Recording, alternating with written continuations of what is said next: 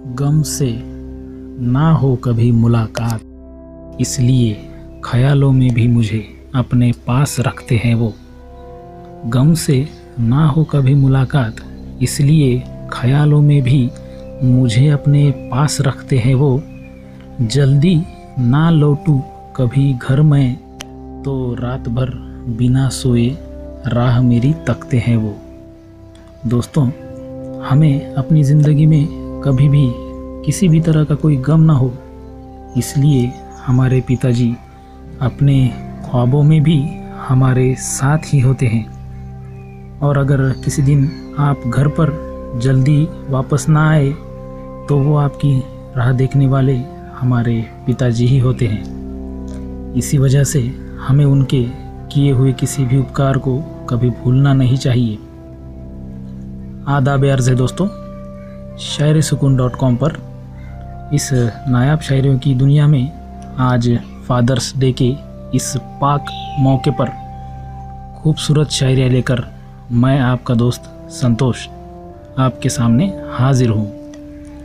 आज की हमारी पहली शायरी पिताजी के प्रति आदर भाव ज़रूर उत्पन्न कर गई होगी। तो चलिए दोस्तों, अब बढ़ते हैं हमारी दूसरी शायरी की ओर। ज़रा गौर फरमाइएगा दोस्तों। आपने ही तो सिखाया, देना है कैसे ज़िंदगी का इम्तिहान।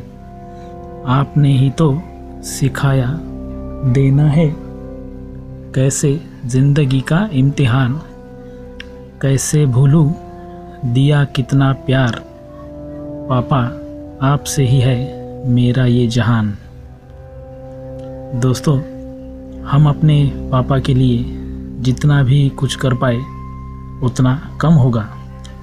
क्योंकि उन्होंने ही हमें जन्म दिया होता है और उनकी ही बदौलत हम अपनी ज़िंदगी को आसान तरीके से जी सकते हैं। हमें अपनी ज़िंदगी में किसी भी प्रकार की मुश्किल ना आए, इसलिए वे खुद की ज़िंदगी भी पूरी तरह से खपा देते हैं। वो ही ज़िंदगी का हर एक इम्तिहान देने के लिए हमें प्रोत्साहन देते रहते हैं। इसी वजह से हमें उनका प्यार कभी भी भूलना नहीं चाहिए दोस्तों। इस बारे में आपकी भी राय हमें ज़रूर लिखकर भेजिएगा दोस्तों। तो चलिए अब बढ़ते हैं हमारी आज की तीसरी और अंतिम शायरी की ओर। अगर ये शायरी आपके दिल तक पहुँच जाए तो आप इसे अपने दोस्तों के साथ व्हाट्सएप और फेसबुक पर ज़रूर शेयर कीजिएगा।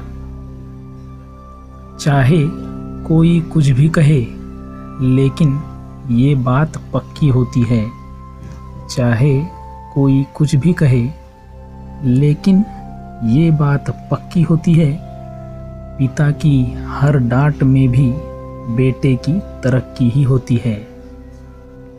पिताजी जब भी अपने बच्चों को डांटते हैं, तब उस डांट के पीछे भी उनका कुछ सकारात्मक विचार ही होता है दोस्तों।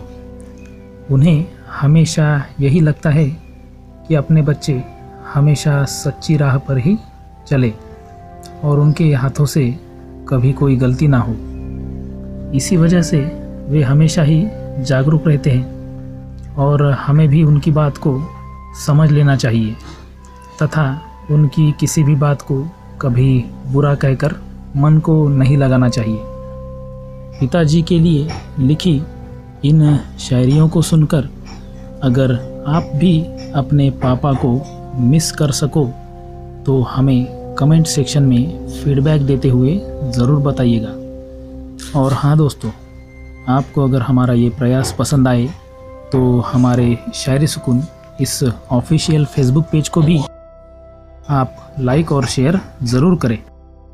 तो चलिए दोस्तों, आज के इस फादर्स डे के शुभ अवसर पर आप सभी को और आपके पिताजी को भी हार्दिक शुभकामनाएँ देते हुए मैं संतोष आपसे विदा लेना चाहता हूँ। कल फिर एक बार आपकी पसंदीदा शायरियाँ लेकर हम आपके सामने हाजिर होंगे। तब तक आप अपना और अपनों का बहुत सारा ख्याल रखिएगा दोस्तों। शुक्रिया।